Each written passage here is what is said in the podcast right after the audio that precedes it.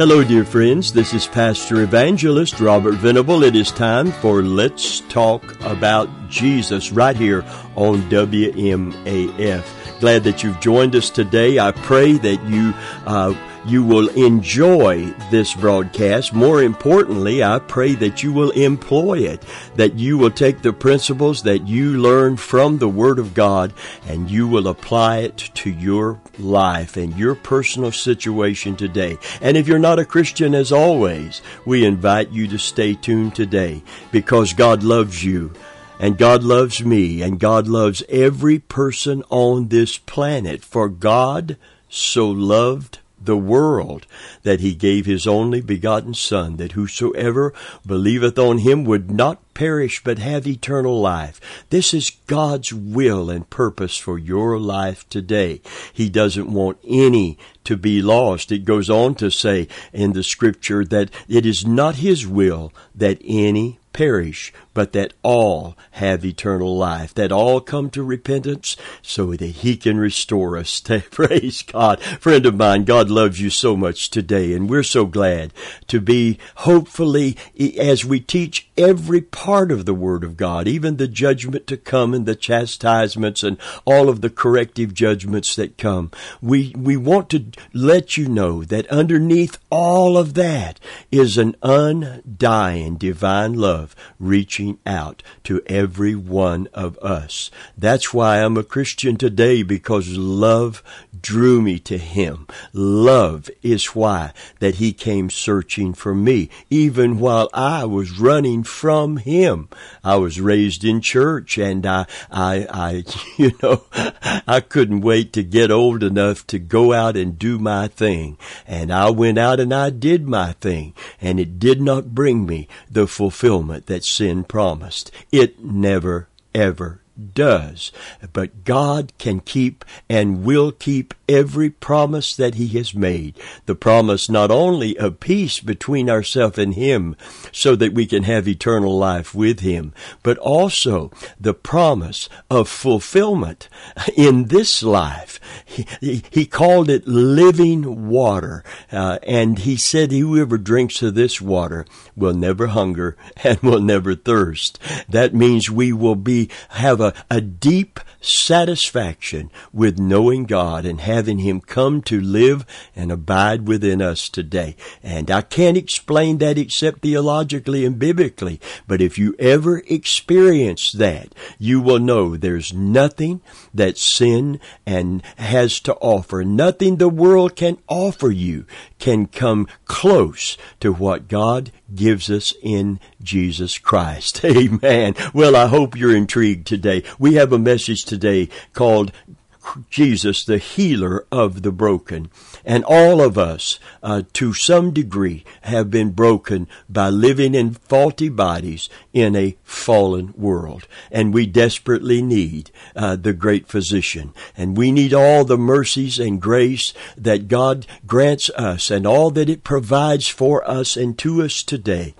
And God's great concern uh, in the old covenant as in the new is that people would miss the opportunity to have his his his his grace and mercy provision for their hurt. Uh, our sin and our folly, our rebellion many times brings the hurt into our life and the brokenness.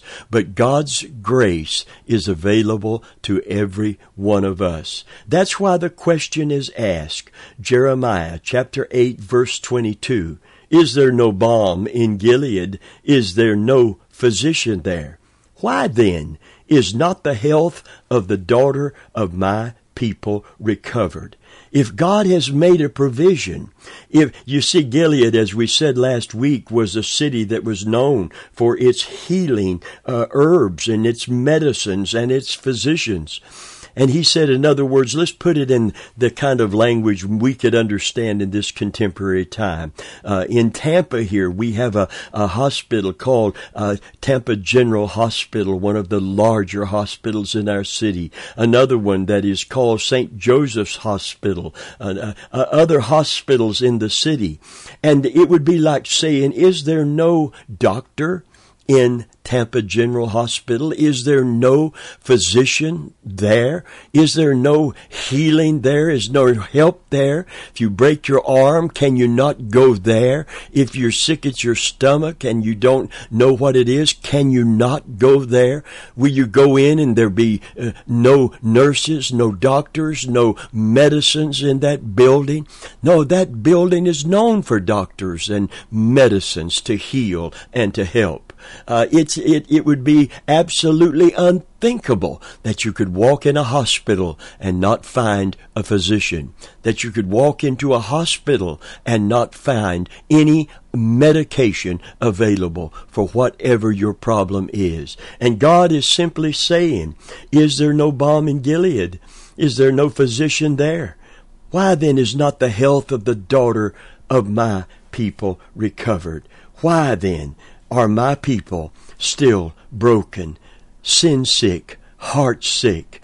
What, what, what keeps them from the one that is able to restore and help them? I, I want to read a part of this cure that we're talking about, this balm in Gilead, which is Christ Himself from Isaiah chapter 61. You know, Jesus went into the temple when he was when he was 30 years of age and he picked up the book because they didn't allow you to read from the scriptures until you were 30 years of age.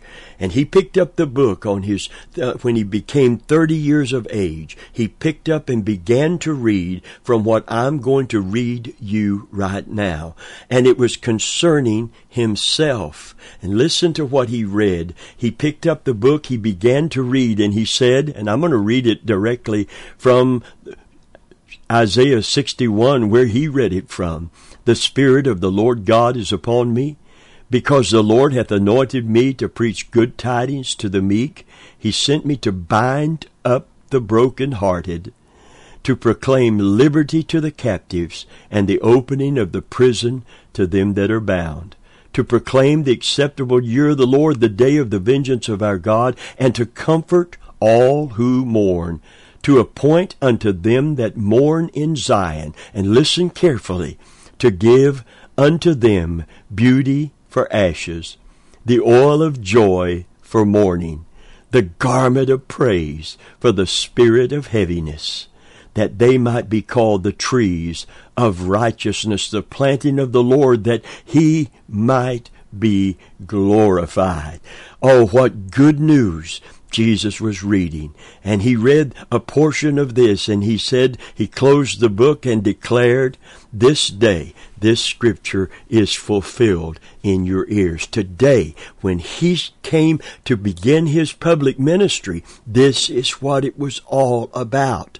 And because he went all the way to the cross, and he died on that cross and took our punishment on that cross so that we could be forgiven and the deadly wound of that sin had caused could be healed.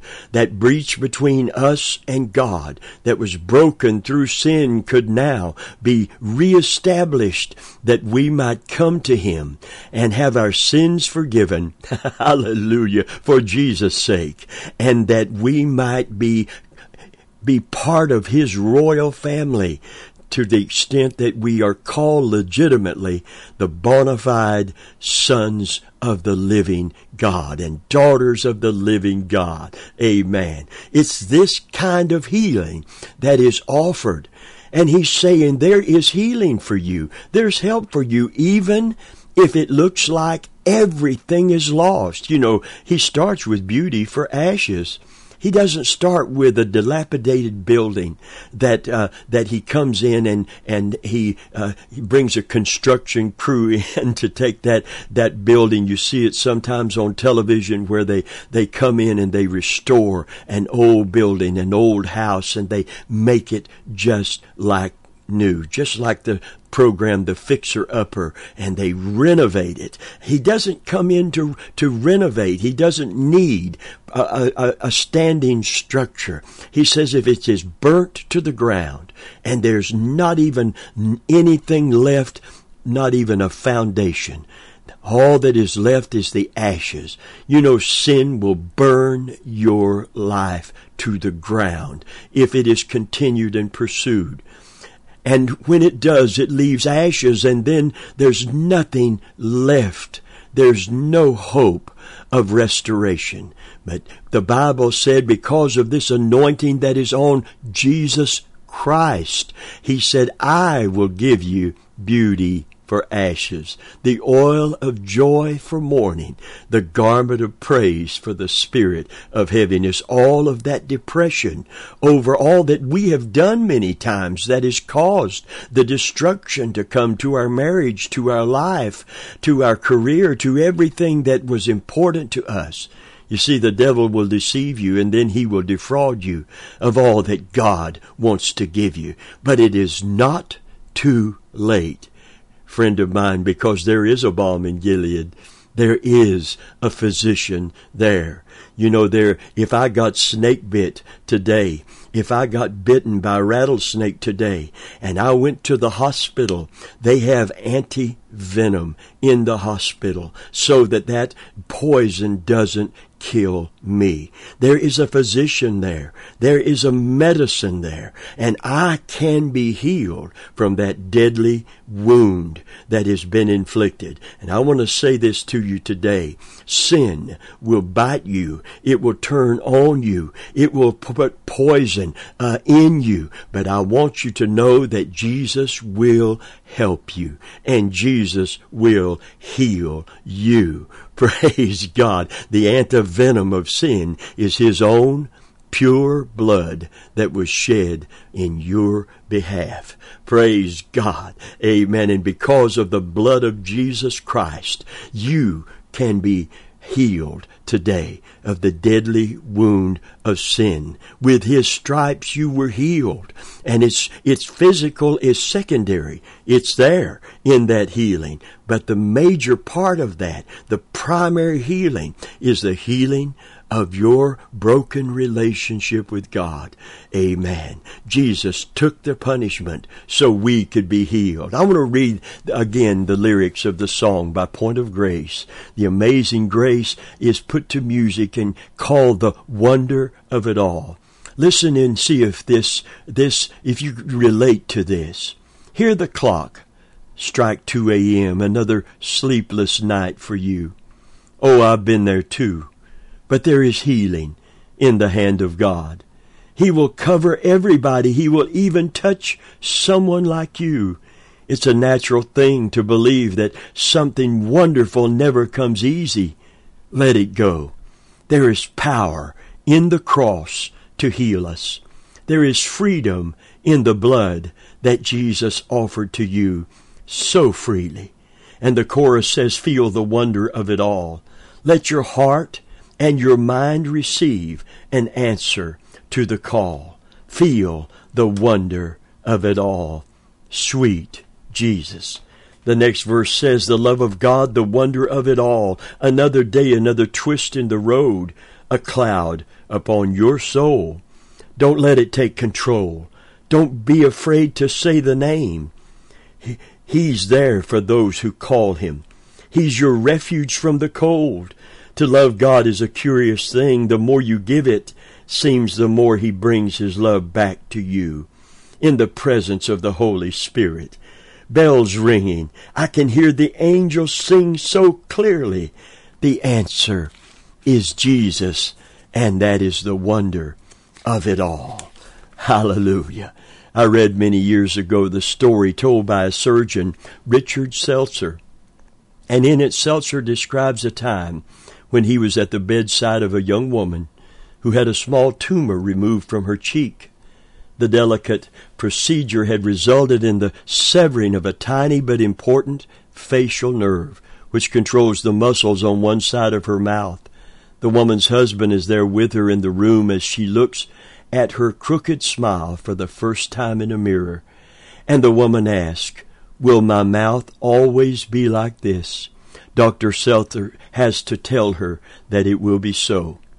Her husband suddenly says that he likes it, says it's kind of cute. Then he bends down over to kiss her.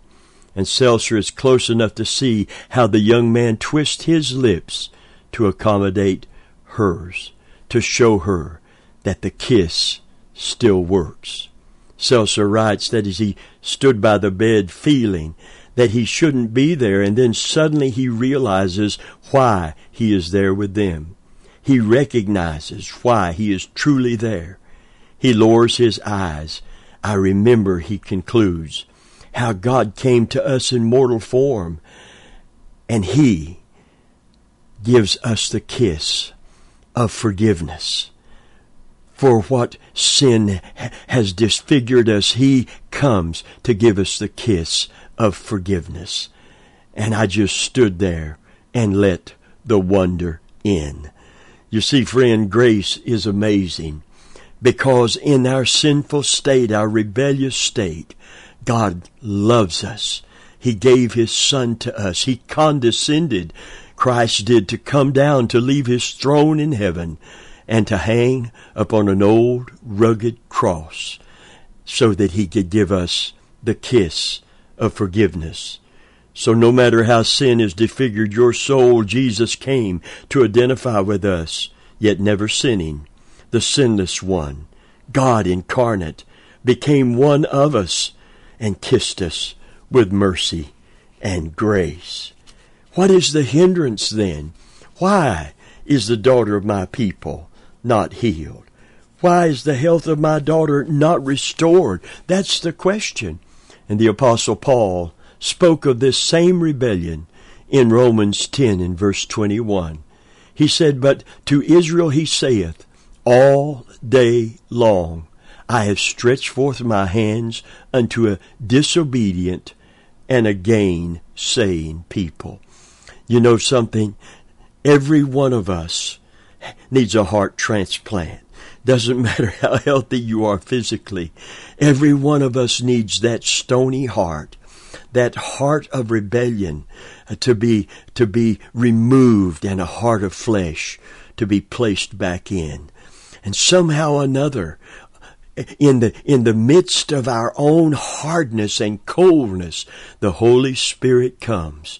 And in the power of God Himself, he begins to draw us to make a choice to come to Christ that He might do this incredible spiritual work in our life.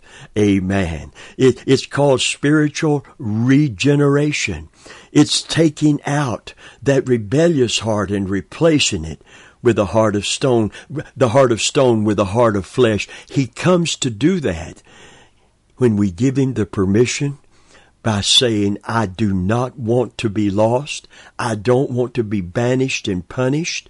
I don't want to live my life searching through sin for something to satisfy when God has promised if I would come to Him, He would heal my brokenness. He would heal my heartache, my heartbreak, my pain. Hallelujah. And He would give me eternal life. Oh, friend of mine, if we would dare to open the door for this great work of God to come into us and transform us. Oh, there God's medicine will be applied. His balm will be applied. His healing will occur.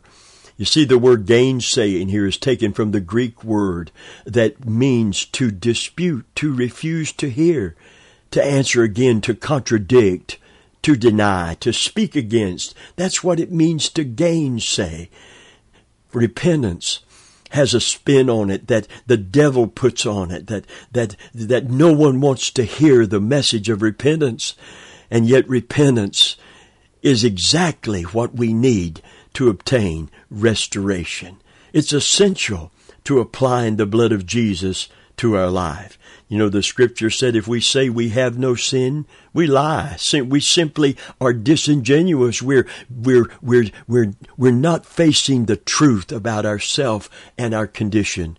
But if we confess our sin, He is faithful and just to forgive our sin and to cleanse us from iniquity. Repentance is a crucial element of saving faith. Repentance and faith toward God will result in forgiveness. Romans uh, I mean, Psalm rather, 28 and verse 3 says, He that covereth his sin shall not prosper, but he that confesses, and here's the repentance part, it begins with in the heart, but it translates into the life. He that confesses and forsakes shall find mercy. Hallelujah. Praise God. Oh, friend, today there is a balm in Gilead. There is a physician there. I'll never forget when being raised in church and finally getting away from home and, and being my own man and making my own decisions and choosing to walk away from the faith uh, that I had been taught and the faith that I had received. At 12 years old, I was sitting in the back of a church wanting the service to end, uh, having received a love note from one of the girls there. And at 12 years old, you begin to, uh, uh, you begin to recognize girls uh, differently than when you're seven or eight. You're not pulling pigtails and you're not throwing rocks at them anymore. Uh, and I had received a love note. Oh, I felt so good because someone sent me a note telling me that somebody else liked me. And inside that note was a note from them. And I felt, oh my goodness, I, I've, I'm about to get my first girlfriend. I'm not thinking about God. I'm not thinking about Jesus. I'm not thinking about my soul. On the way home from church, it was our habit, my dad and I, to stop and get a milkshake. So between having a girl like me, uh, potentially going to be my first girlfriend, getting a milkshake on the way home, the only thing I was thinking of was that service to get over. Uh, amen. Hurry up and get over. And I thought it was over. And I was ready to get up and head for the car. And in the church we attended, there was a pastor who didn't watch his watch and he didn't keep, uh, keep a schedule. He, he was led of the Holy Spirit. And instead of dismissing us, he said, you know, he said, God is not through yet. God is calling someone, this congregation. He called three ladies that sang together back to the piano. Two of them stood and one sat and they sang softly and tenderly. Jesus is calling. Ye who are weary, come home. You see, I hadn't lived long enough to get weary with life and weary with heartache and heartbreak. And I didn't know where sin could take you and what sin could do to you yet, but I knew the call of God softly and tenderly. Jesus is calling. O sinner, come home. I knew God was calling me at the tender age of twelve to come to Him and receive Christ as my Savior. Repent of my sins. Yes, I was old enough to know the difference between right and wrong. And friend of mine, I'll never forget the drawing of the Holy Spirit. And I remember going forward and weeping before God that night. Later in years, I drifted away. Uh, my dad and my mom divorced and I got bitter toward both of them and I became a rebel heart. I had a, a, motorcycle in junior high school while everybody else had scooters if they had any, any means of transportation of their own. I had a black leather jacket. I carried a, a switchblade knife. I, I, I had a, a history of getting into fights uh, when I started going with my started going with my wife of uh, almost uh, almost 54 years now. Amen. Praise God. The dean of girls called her in and said, "You stay away from that young man. If you if you if you keep going with him, he's headed for trouble. He'll get you in trouble. He's going to be in prison before he's out of high school." And I want you to know, Amen, that the God that called me at 12 years old uh, called me back to Him when I was going on 21 years of age. Later in my life, and, and I want you to know, amen, today that I found what all my life I was looking for in Jesus Christ. He gave me beauty for ashes. He gave me the oil of joy for mourning. This attitude of depression I was always in. He gave me the garment of praise for that spirit of heaviness. He set this captive free from the chains of habit and sin that had me bound. Only this time I was old enough to appreciate it, to understand where sin was taking me and where God was calling me. And I fully surrendered my life unto Him. I just didn't get forgiven. I got brought into a relationship with God that to this day holds me close to Jesus Christ. Looking back over my life and a marriage that was already about to be broken because of sin and now is safe because of God. Oh, friend of mine, no matter what has happened in your life, no matter what sin's deadly wound has, has hurt you, no matter how bad it seems, there is a God in heaven and a Christ, hallelujah, right here with us, and God through him that is able to give you beauty for ashes the oil of joy for mourning, the garment of praise for the spirit of heaviness, that we might be called the planting of the Lord, that people might see our life and know that God has established us, and that we can weather the storms of life, weather the trials, the heartaches and the heartbreaks, because we have Him with us every step of the way. And after this life, we have eternal life in the world to come not too many years ago, I celebrated uh, my 50th class reunion, Brandon High School, and I read the obituary of our classmates before we started the banquet uh, that had passed away. And I prayed before we had fellowship with one another. And I said unto them, everyone that knew me then and see me now as a pastor evangelist, and know what God has done in my life to change me and to do what He's done through me to help others.